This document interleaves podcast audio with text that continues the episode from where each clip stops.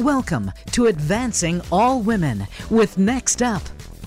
On this show, you'll hear top executives and experts talk the most pressing topics of the moment for women in the workplace, including key issues that affect the advancement of women, creating better workplaces for women of color, D E I and B solutions, and more. So I'm going to set the stage with some facts. Firstly, the United States has nineteen million people with a felony conviction. That includes one in three Black men. Along with that, you've got additional tens of millions of individuals who are burdened with misdemeanor convictions. And both of these groups of individuals are typically referred to as people with records. Secondly, let's shift over to some stats about women. The number of women with felony records has skyrocketed over four hundred seventy-five percent over the last four decades. Black women are one point seven times more likely to be behind bars than white women, while Latinx female incarceration rate is one point three times higher. But this was another interesting fact that, that really touched me. Once the gates lock behind these women, they're indentured to a system that was historically designed for men. Now, thirdly, let's talk about the average recidivism rate. And when I refer to that, it's the rate that tracks the number of convicted individuals who reoffend or reenter the prison system within a one-year period. The U S recidivism rate, forty-four percent, it's the highest in the world, with states ranging anywhere from twenty to well over sixty percent. Lastly, let's talk about the crimes that typically put both men and women behind bars. Women are typically more likely to be convicted of drugs or property crimes than men, who are more commonly convicted of more violent offenses. Women are more likely to have dependent kids and to have learned, earned less than their male counterparts before their convictions. So I can only imagine for all of you who are listening today, and thank you very much for doing so, you're saying to yourself, okay, Sarah, why should I keep listening on here? Well, we're going to tell you why, because today we're talking about two things: untapped talent and second chances. For most of you who are listening, I would imagine your ears absolutely perked up after that first mention, that untapped talent. As we've seen, as we navigate our way through the Great She Session and the Great Reshuffle, we are talent starved, right? So you ask me, okay, how do I find this talent? Well, you will hear from three life-changing servant leaders who are all strong advocates and supporters of giving second chances when you hire individuals with a criminal record. And what you're going to learn about today is a lot about the reality of our current justice, justice system and how it fails many, and how these individuals then who are justice impacted, how their careers, their families, and lives are all marginalized as a result of it. You're also going to learn about the challenges and opportunities which within our current hiring models within our businesses, and what can we do to tap into this incredible talent and better serve and enable them as employees? You're going to hear from one of our guests. There are clear macroeconomic, corporate, and societal benefits to be had. We as leaders need to explore, we should explore how we can better support individuals who've made a mistake and they've paid for that error, but they continue to suffer the penalty of workforce barriers. I'm going to close out here as you're going to hear from our guest, Jeffrey Korzenik, his words. As a country, we cannot hope to get to equality of opportunity across racial lines until we offer people the opportunity to move beyond their worst moment. Second chance hiring is the solution. The road to a better society must be paved by the business community, and untapped talent is the map. I am Sarah Alter, your host of Advancing All Women and proudly the C E O and president of NextUp. And I am humbled to be joined by three phenomenal leaders and individuals. Jeff Korzenik, who is the chief economist of one of the country's largest commercial banks and author of a book titled Untapped Talent. Dawn Gilmore, head of talent acquisition at Kroger, and she heads up the New Beginnings initiative, and Jelahn Stewart, vice president and special counsel global ethics and compliance at Walmart, and she heads up their program, Shared Value Network. So Jeff, Dawn, and, and Jelahn, welcome. Thank you. Thank you. Great to be with you. No. So just just so so honored to have, you know, all three of you joining us today. Um, Jeff, I'm going to move over to you. No better expert or thought leader to help provide the context for why these incredible programs exist and are, are thriving and so successful at both Walmart and Kroger. And what what are those, you know, m- macroeconomic and corporate and societal benefits that that can be gained? Sure. Um, my starting point from this was purely on the economic side. I, I had no particular involvement in my family with the justice system, other than the fact that my dad was a noted attorney in Hartford, Connecticut, where I was from. But about ten years ago, I started looking at a question that was vexing economists, uh, which was, what's wrong with our labor market? We were missing so many people that it was holding back U S growth.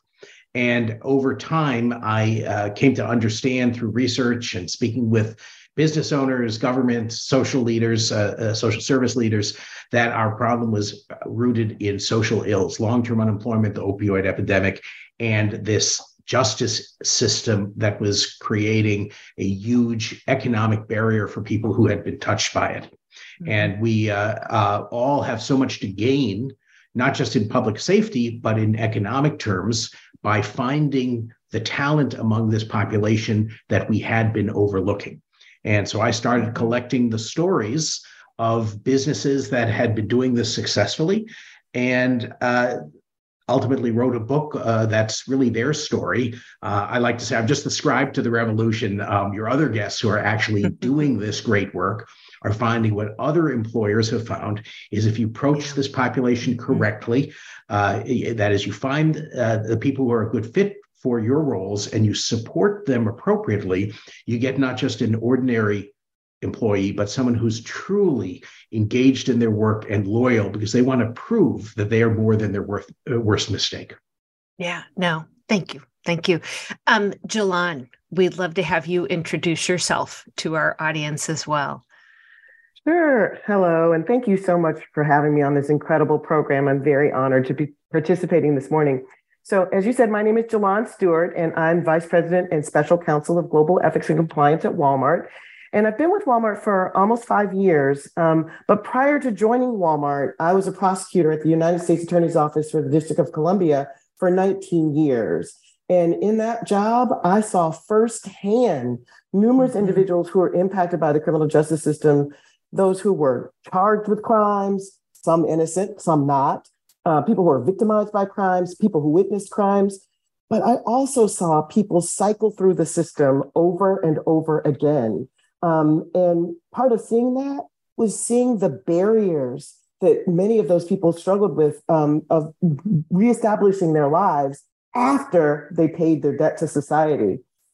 And um, I actually, well, while I was with the U S Attorney's Office, one of the roles I held was a community prosecutor. And in that role, I helped develop a reentry program for returning citizens so that they could mm-hmm. get reestablished. Um, and so um, w- uh, when I joined Walmart, it was very clear that I was very passionate about criminal justice and had a lot of experience in the area. So almost three years ago, when Walmart stood up its shared value networks, which we uh, which we fondly call S V Ns, Uh, the, uh, relating to criminal justice, I was a natural fit for the, the road and uh, for the role, and I now lead our efforts at addressing racial disparities in the criminal justice system through our Criminal Justice Shared Value Network. Dawn, we'd love to have you introduce yourself too. Yes, thank you. Thank you again uh, for the opportunity to participate. Uh, as you share, my name is Dawn Gilmore. I head up talent acquisition uh, for the Kroger Company. So, you know, professionally, my job is trying to find opportunities uh, for people to discover what's possible at Kroger. uh, engage them and finding what speaks to them, and, and that we're an employer that I think create a lot of value um, in their life. Finding all of those diverse Uh, sources of talent, if you will. There's a lot of talent out in our community, uh, to Jeffrey's point, and how do we just tap into that talent um, and, and find ways to connect with them? And then also ultimately delivering an awesome experience for them uh, to make them want to join our organization. Uh, but then personally, why I'm here is I've I've experienced in my personal life uh, individuals that I've grown up with in my family that have been impacted um, by the justice system. And they do have um, more hurdles uh, to overcome and personally reestablishing themselves. So definitely have my personal uh, passion around what can we do to find ways for these individuals to truly just um, create a new foundation for themselves and relaunch, if you will, uh, their their continued growth and ability to thrive as a as a citizen, as a contributing member uh, to society. But they need some help with that. And so um, I'm just looking for ways to make that a little bit more seamless and easier for them in the role that I can play both professionally and personally. Yeah, no, thank you both. So So Jeff, and I and I have to give credit where credit is due. A lot of the passion that was embedded in, you know, my my intro, I I like just plagiarized, you know, from Jeff's, you know, book and and the intro to his book. And it was just so articulated so beautifully and so impactfully. So thank you for allowing me to share your words. But tell us a little bit more about this. this marginalized community or this population, because I know as we all three talked about it, you know, while, while preparing, you know, for this discussion, you, you can imagine if somebody doesn't have this type of program today, they're going to be hesitant to who would I feel comfortable bringing in? And it, it, it, so talk to us a little bit more about the size of the population. You know, I threw in a couple of the terms felony and misdemeanor, but, um, if you could kind of set the stage, so just so people understand, this is this population of individuals that can be thriving individuals and employees when they're given yes. the right second chance and support. And I would also say, and I'm sure uh, Dawn and Jelahn would agree, it's often not really a second chance. It's a first chance for a lot of uh, these mm. young men and women. Mm. Uh, the overwhelming characteristics mm-hmm. of people who go into prison for the first time is that they are young and they are poor. And they're not criminal masterminds, that they're, yeah. they're dumb kids, and often uh, without family resources, without guidance. And so those are things that uh, allow them sometimes to be abused by the system, or even if they're fairly treated by the system, uh, the barriers that you face once you have a criminal record, particularly a felony conviction, uh, you, you just have such enormous obstacles to reestablishing yourself that for people without guidance, without family resources, it becomes almost impossible to rebuild your life. And if you are able to at least stay out of further justice impact, as as as most are, a lot of those recidivism numbers are repeat offenders. Uh, mm-hmm. Not not you know a lot of people are one and done with the criminal justice system in the sense that they don't reoffend, and then you kind of have that average of of. people who seem to be multiple offenders, but even the, the one and done uh, folks are rarely able to fully reintegrate into society and to have the economic opportunities uh, that we would consider, you know, most of us would consider normal. So what that means is employers have to understand that this is a population that has had a very, very different upbringing on average, and they may not have a family history of, of substantial work.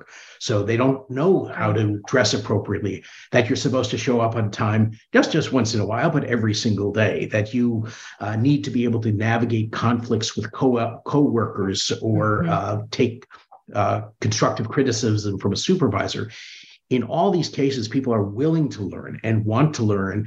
They just have never been given the tools. So employers who want to pursue yeah. this population have to do it with intention, because that's how you get the value and you and you truly discover and unleash the talents in this mm-hmm. pool. But they're going to need some some training, some support that absolutely all of us have had in life, just maybe had it from a parent instead of on the job. Yeah, no, and and and Dawn, you you had educated me on this, that that term justice impacted. that, and it really speaks to, Jeff, what you just said, which is um, the justice system failed, you know, some of these individuals. Dawn, let's hear a little bit about New Beginnings. How long has it been around? How far reaching is it? You know, what was the vision? And then we're going to shift over, Jelahn. I want to hear just as much about Shared Value Network, S V N, as well. Although when you said S V N, I'm like, don't confuse that with S V B. I know that acronym's yeah. out there a lot these days. we, yeah.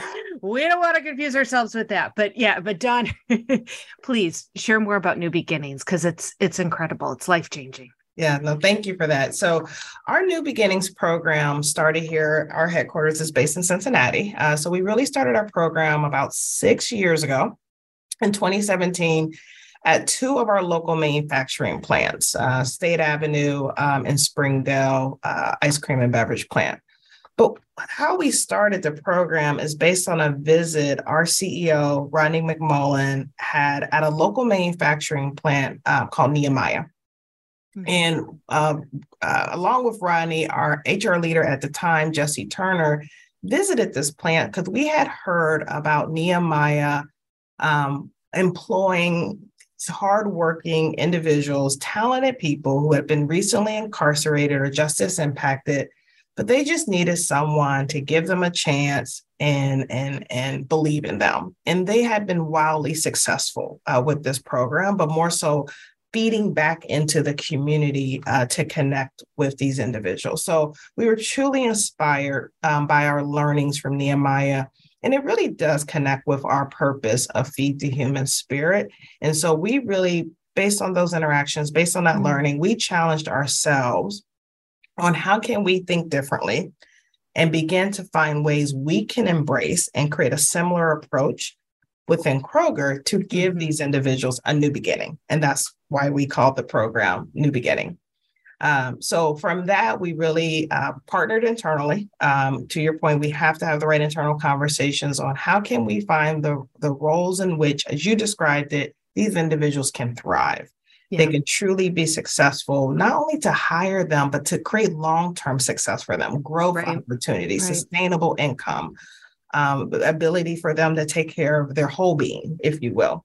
Uh, so we had to make that assessment uh, within our organization. And we really felt confident that we can create those opportunities within our organization, uh, within our supply chain um, and manufacturing sites. Uh, we have plenty mm-hmm. of opportunities, plenty of growth, uh, the right type of infrastructure, th- the support with skill building and, and, um, Uh, uh, conversations and and performance, if you will, performance conversations to help them get feedback on the job, help them thrive, um, and then support their growth. And so uh, that's where our program has started from.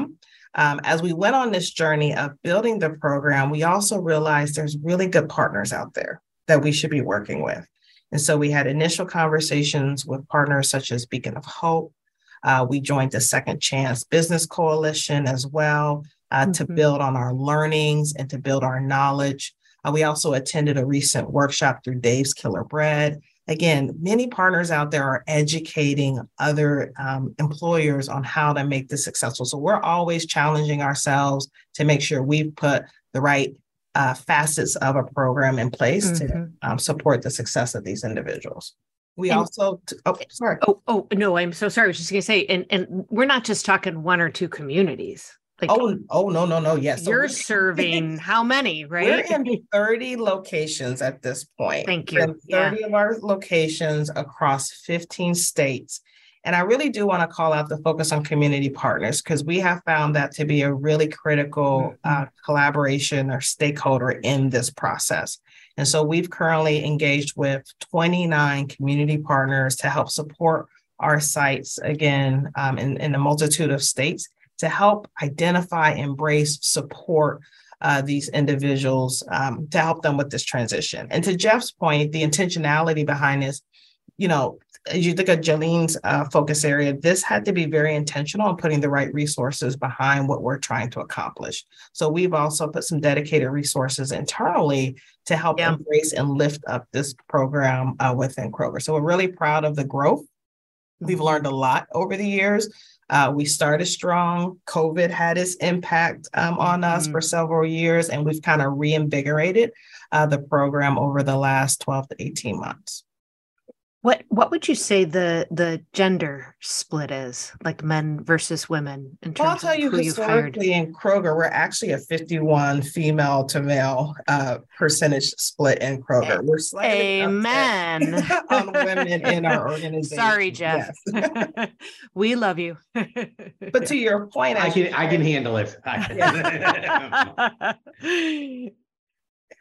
But as you shared, we know women um, overcome additional barriers, especially as they've come right. through, right. Um, if they've been uh, convicted or have dealt with incarceration. So we know we, we've looked for yeah. partners that have additional support services to help women with child care or dependent care, or those additional hurdles that could get in their way of securing sustainable employment. We want to make sure we work with partners that can help minimize those hurdles yeah. or yeah. those barriers those associates yeah. have to deal with. No, thank you. Thank you.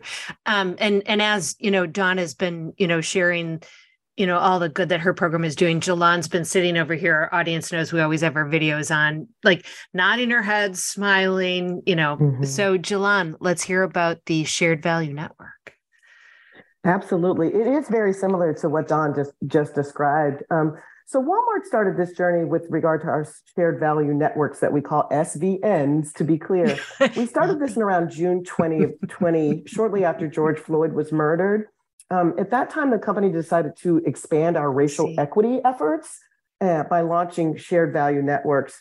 Um, and the, the true goal was to help address the root causes of racial disparity across social systems. And we, mm-hmm. we are not only attacked through criminal justice, the criminal justice system, but we also looked at the education systems, the finance systems, and health systems. And we set up, set up S V Ns for each of those systems. Um, I have the privilege of leading the Criminal Justice Shared Value Network. Around that same time, uh, Walmart dot org, the Center for Racial Equity, was founded and uh, committed uh, one hundred million dollars over five years of uh, philanthropic giving with regarding the, these same topics. And, and so uh, the together with the S V Ns and the Center for Racial Equity develop strategies and, um, and make investments of our resources to help increase fairness, equity, and justice and, and belonging in those social, social systems. Um, with regard to criminal justice in particular, uh, one of the areas that was um, pretty apparent where uh, to address some of those disparities was in offering what we now call, we used to call Second Chance, we now have re- sort of rebranded as Fair Chance, because to the mm. points made earlier, it might be the first chance, it might be the third or fourth chance, right. but regardless, we're going to give people a fair chance. It's a great point. Um, Yeah, so so we we launched initiatives to promote the fair chance hiring, um, and the intent was really to connect returning citizens uh, with jobs and support that will ultimately help society. Uh, many people may not be aware that Walmart is the largest private employer of African Americans, Blacks and African Americans. We're also the largest private employer of Hispanics, Latinos, and women. Um, and we're part of all of those communities. And while we're in those communities, we can't just be an, an active participant in the community. We want to help the community. So we can give mm-hmm. people jobs and thereby reduce the recidiv- recidivism rate. And, and, I, and, I, and there's a direct connection, because if people are released from incarceration, or if, even they don't even have to be incarcerated, even if they have a criminal conviction and they can't get a job, that because of these barriers, there's a much greater likelihood that they yeah. will reoffend, because at the end of the day, they have to take. Yeah. And if they, if people don't take the chance and employ them, then they oftentimes have a higher rate of returning to a life of crime. I, I can recall as a prosecutor, uh, there was an individual who had, I think may have been on his third or fourth stint back in the system. And he was asked, you know, why are you back? Why are you back in the system? And he he gave a very honest answer. And he said, to be honest with you, I'm back because this is only the only place I can be guaranteed three hots and a cot. And what he meant by that was, this is the only place I can be guaranteed to get three hot meals and a cot to sl- a place to sleep. And, and that's, that's a sad, that's a very sad statement, that someone is back in jail or back in prison, back in the system, because they, that's the only way that they can live.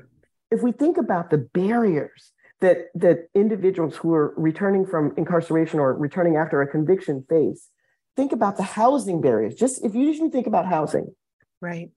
Individuals who have a criminal record can't even live in the, the least expensive housing we have in this country, and that's that's public housing. If you live in, if, if you want to live in public housing, the first thing they do is they're going to do a background check, and if you have a criminal conviction, particularly a felony conviction, you can't live there. So if you can't live in the cheapest place, that it, you know, cheapest housing in the country, and you don't have a job because employers won't employ you because you've been incarcerated, what's that person to do? So recognizing that, Walmart started focusing its efforts on uh, on trying to connect re- returning citizens with jobs, not only with the jobs, but as Dawn's point, with support. Because if yeah. we can, and yeah. so what we've done is we've partnered with service providers who can provide that support to individuals. Uh, I was talking with a gentleman recently who has someone who, who has a cousin who's been getting out of prison after thirty years and will be looking for a job. If you think about being out of society for thirty years, and then now you're all of a sudden supposed to be able to get a job, get housing, and take care of yourself as if you have been around for thirty years. It's very, very difficult. And so yeah. we partner with service providers who can provide that additional support to those associates or employees, uh, potential employees, while they're working. So they can provide, help them with housing. They can help them with transportation. How are you even going to get to work if you don't have the money, right? These organizations provide them with money to get to work. But more importantly, they provide them with the emotional support. They provide counseling yeah. and things yeah. like that, so that not only can they get the job, but they can keep the job once they have it. And so we found that the retention rate among that population is actually higher because they have that additional support. It, it, it, it I, I just, it, it, like, oh, I cannot wait till we get to the second half, because I loved the feed the human spirit and, and the fair chance. Like that, that is like what we absolutely need to remember. I'm even thinking about like the technology, right, Jelahn? Like it's like you need a phone and you, um, sadly, we just have to take a quick commercial break. But if you're listening, do not leave us, because when we come back, we're going to share, okay, what are some of those better practices? What is that approach or framework to take so that you can successfully create this opportunity? And guess what? As Jeff had already shared, you will benefit as a business. So we will be right back in just a couple of minutes. For over twenty years, NextUp has been bringing professional women, allies, and corporate partners together to champion gender equity and advance all women in their careers. Together, we are a powerful, growing community of over fourteen thousand members and three hundred plus regional and corporate sponsors. We work to create leadership opportunities, amplify women's voices in the workplace, and and ensure that all women in business can seize opportunities in the now and in the next. Members of NextUp gain access to a broad community of like-minded professionals dedicated to women's equity and leadership development across our twenty-one regional communities. Get best-in-class leadership development opportunities and attend our two annual national conferences, which bring together the strongest minds in D E I and B and leadership. Join NextUp today. Visit nextupisnow.org slash membership to learn more about becoming a member. That's nextupisnow.org slash membership. Well, welcome back, everybody, and thank you for listening to the Advancing All Women podcast. I am Sarah Alter, your host, and today we're talking about second chances, first chances, fair chances, right? Providing fair chances to individuals who have criminal records. And how can leaders and businesses step up and provide them with a pathway back into a successful career once they are out of jail or out of prison? And how with that successful career, they can have successful lives. as well. And I am joined by three incredible Um, life-changing leaders. Jeff Korzenik, who is a chief economist of one of the country's largest commercial banks, and he is also author of a book on this very topic, Untapped Talent. Dawn Gilmore, head of talent acquisition at Kroger, who heads up the New Beginnings program for them. And then Jelahn Stewart, vice president and special counsel, global ethics and compliance at Walmart. And she heads up the shared value networks.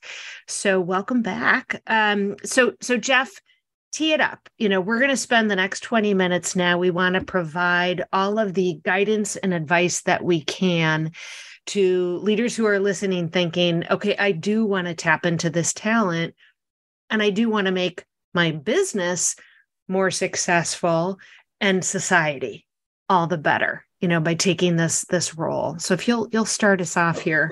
Let me start out by, uh, you know, I think businesses, business owners, business executives listening are, are hearing, this sounds great, but boy, it sounds like a lot of work, or maybe I've tried this and it didn't work.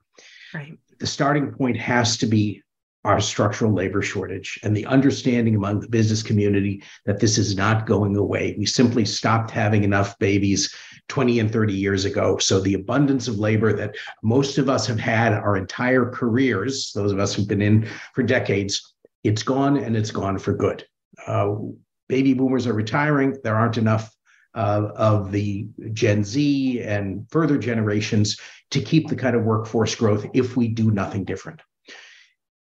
The effort that has to be put into tapping this talent pool should be understood as an investment, not as a cost. It's an investment in tapping the single most largest overlooked talent pool in the United States.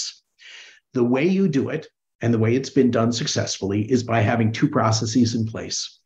One of them is to identify who is ready to be a good fit, because not everyone coming out of this system is emotionally ready, morally ready.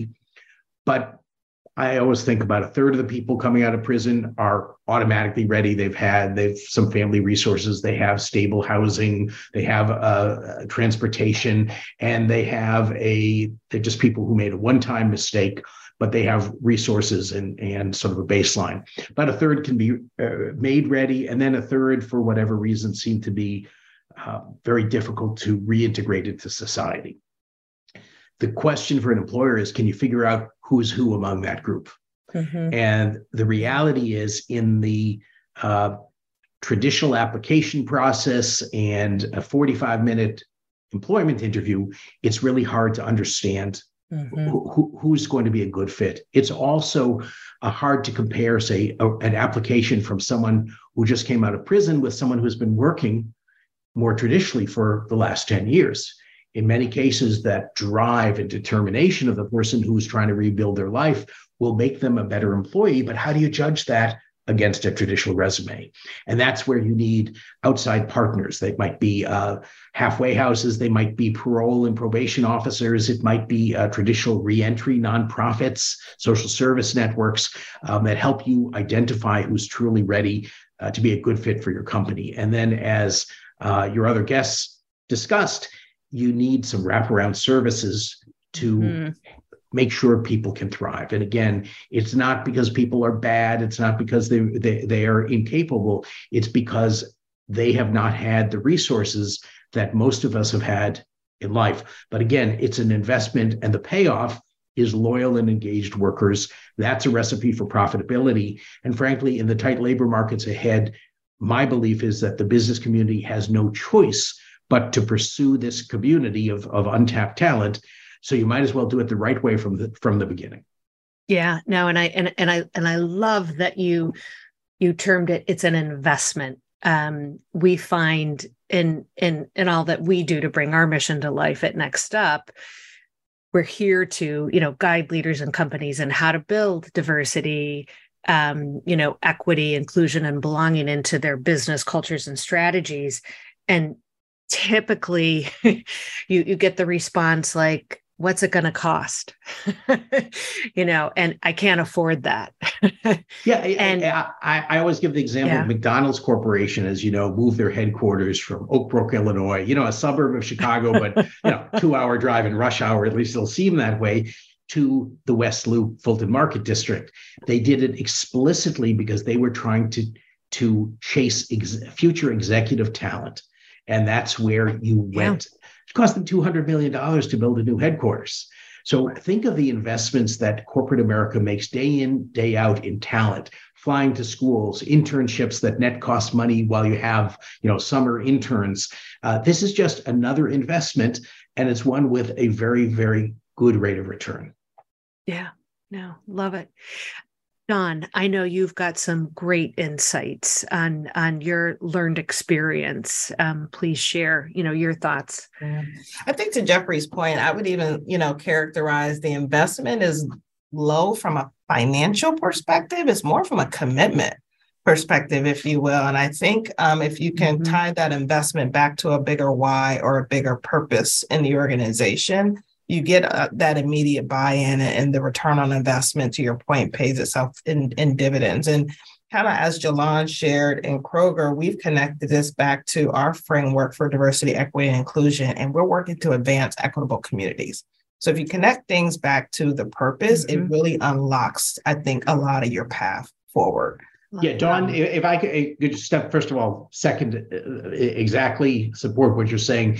And, and I think what you also pointed out is it takes leadership at the top. You know, yeah. it was Rodney McMullen, absolutely, uh, Doug McMillan. It's it's leaders of these companies have to say, this is a priority, and I'm going to mm-hmm. hold people accountable mm-hmm. for it, because otherwise it doesn't happen uh, in these organizations.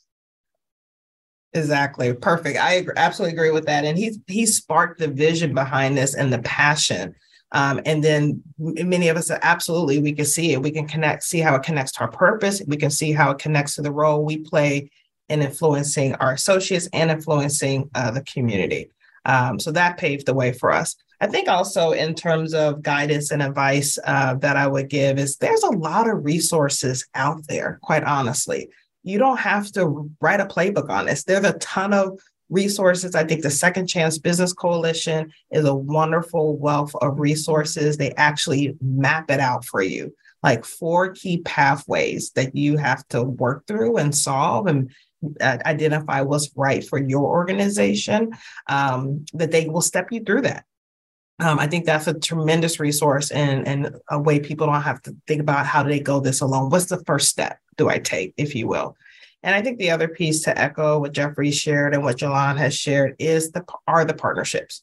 Uh, the partnerships are immense, uh, immensely important. And we spend some time truly vetting our partners, if you will, um, to make sure they can provide that holistic wraparound service. Jelahn talked about the focus on their mental and emotional well-being. We know it's important within Kroger, as we look at our people priorities, that our associates, we advocate for our associates and their well-being. And so we want to make sure we find partners that can also feed into that individual and support them both mentally and emotionally through this transition, as you described. Uh, so that's very important for us. Um, and then we want to make sure um, we focus on how do we help this associate thrive within the organization, mm-hmm. ensuring they have, as all of our associates do, access to role-based training, skill-building um, training courses and curriculum, access to their manager, making sure we're having regular connections and touch bases so we can tell them when they're doing well and we can coach them for improvement as well. We think those are very important to help someone thrive um, in the organization. And we provide that to all of our associates, but we also know these individuals, they need that reinforcement. They need that encouragement. They need to know when, when they're doing great, and we'll help them um, with improvement every day. So we have found that to be very important. And to your point, that leads to stronger retention. As Jelahn shared, these individuals, um, mm-hmm. they want someone to give them a chance. They believe um, in themselves and they can prove themselves to the organization. And when they're given that opportunity, you see them retaining longer, especially in an organization that's also committed to their success. We're currently experiencing over almost eighty percent retention rate uh, with these associates. So you play that back to Jeffrey's point on the investment. If you know the cost of losing people, then you know know the value in retaining people. And mm-hmm. therefore, if you can create a program that can facilitate long-term retainment of associates, that's part of the investment right there.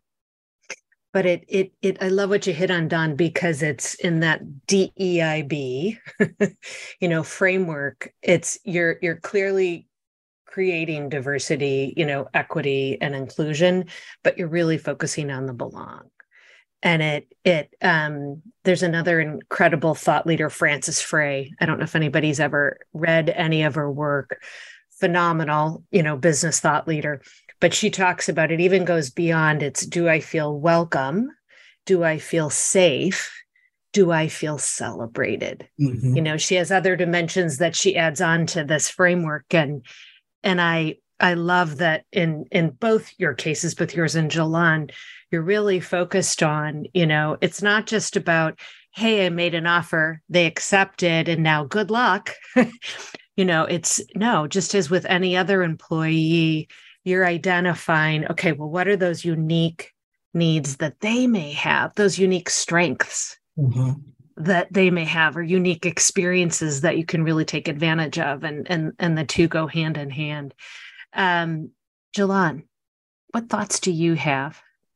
Sure. Um, you know, for for people who are interested in building the program, I can describe the approach we took. The first thing we did was we made it easier to be hired. That's the first thing. Um, and when, what I mean by that is we banned the box on applications. We actually did that more than ten years ago.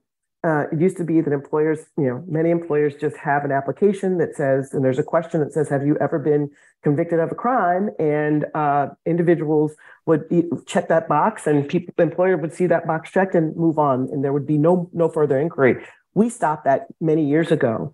Um, and we found that Um, we we like to interview people first, and then give them a job, a conditional job offer, and then do the background check, because then you get to know the person. There's so mm. much more to a person than just a conviction. Seeing a conviction on the on a uh, on a criminal back criminal history check doesn't tell you anything about that mm-hmm. person other than the fact that they were convicted. Many different circumstances surrounding that. And there are many different rehabilitative efforts that may have been had since that conviction. So what we do is we, as I mentioned, we ban the box, we do the interview, we make the conditional offer, job offer. And then if there is um, something that comes up in the criminal background check, we offer what's known as circumstance review. We give individuals an opportunity to explain the, the, uh, the criminal incident. And to all, I'm sorry. Oh, no, I said interesting. My, I'm so oh. sorry. Yeah, keep going, please. Yeah. and, and then to also explain the rehabilitative efforts that they've made. So, for example, someone may have a conviction from twenty years ago for um, uh, a sex offense. And it turns out when you look further, it was a conviction for Uh, soliciting prostitution. Maybe an eighteen-year-old solicited a prostitute. They get a conviction for solicitation of prostitution. In some states, that's determined, that's deemed to be a sex offense. And, uh, and that person has a hard time getting a job twenty years later.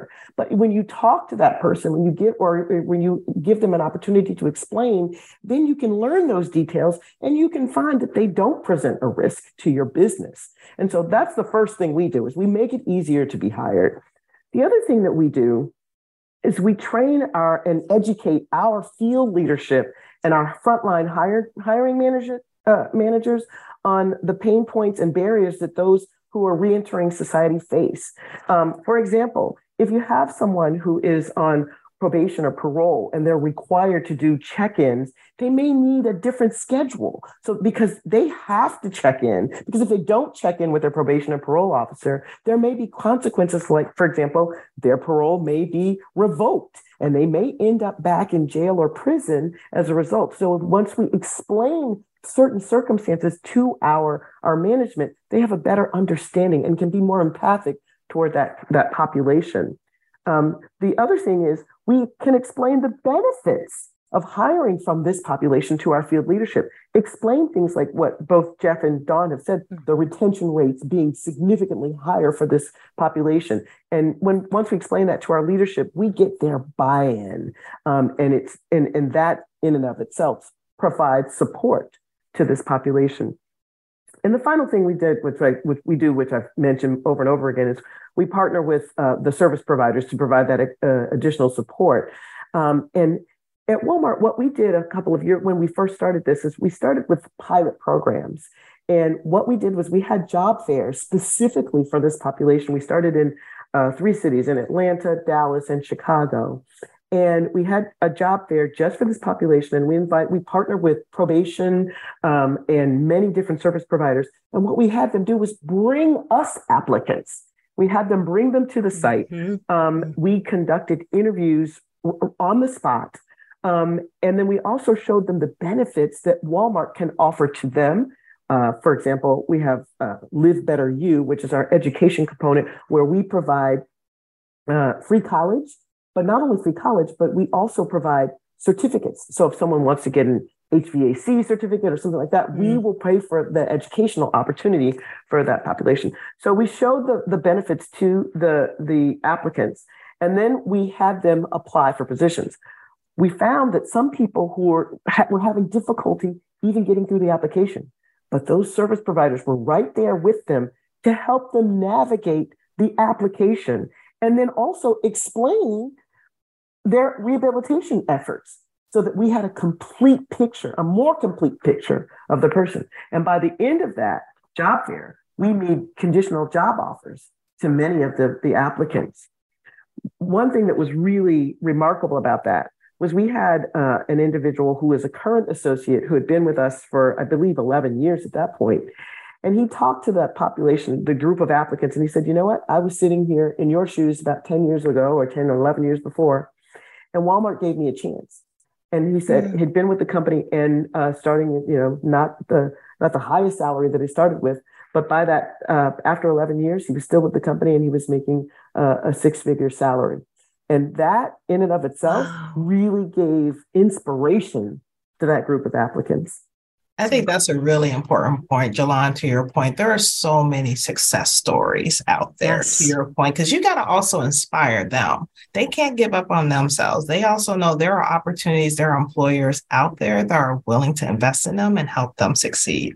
So those success stories and sharing that and sharing mm-hmm. the pathway to success and how you can overcome this, and there are yeah. services out there to support you, are, I think that makes a really, really big difference. Um, and though you're telling those stories not only to these individuals, but to your point, you're telling it to your your team and your your stakeholders as well. So they can be inspired by those stories and they want to be part of that as well. We have a similar example of a young lady, uh, a female associate that came through our New Beginnings program Um, at State Avenue. And to your point, she, since the launch of that program and since being part of that, her ability to uh, secure and have stable employment and be able to use that to purchase her first home, um, if you will, and create that now this this leg this opportunity for her future generations. Right now, you're creating a few, a different outcome for her future generations, and being able to tell that story. She she was a hard worker. She was dedicated. She was thankful. She was proud. But she just needed someone to give her a chance. And now we've we've truly been able to change her life and change the life of others around her. But those are the stories you have to tell. Those are the stories that are within mm-hmm. each one of our organizations and the opportunities out there. And I think that's the real unlock um, for both parties involved. And it's really awesome. Absolutely. No. Um, so inspired by, by all three of you. And, and sadly, our, our fifty minutes is up.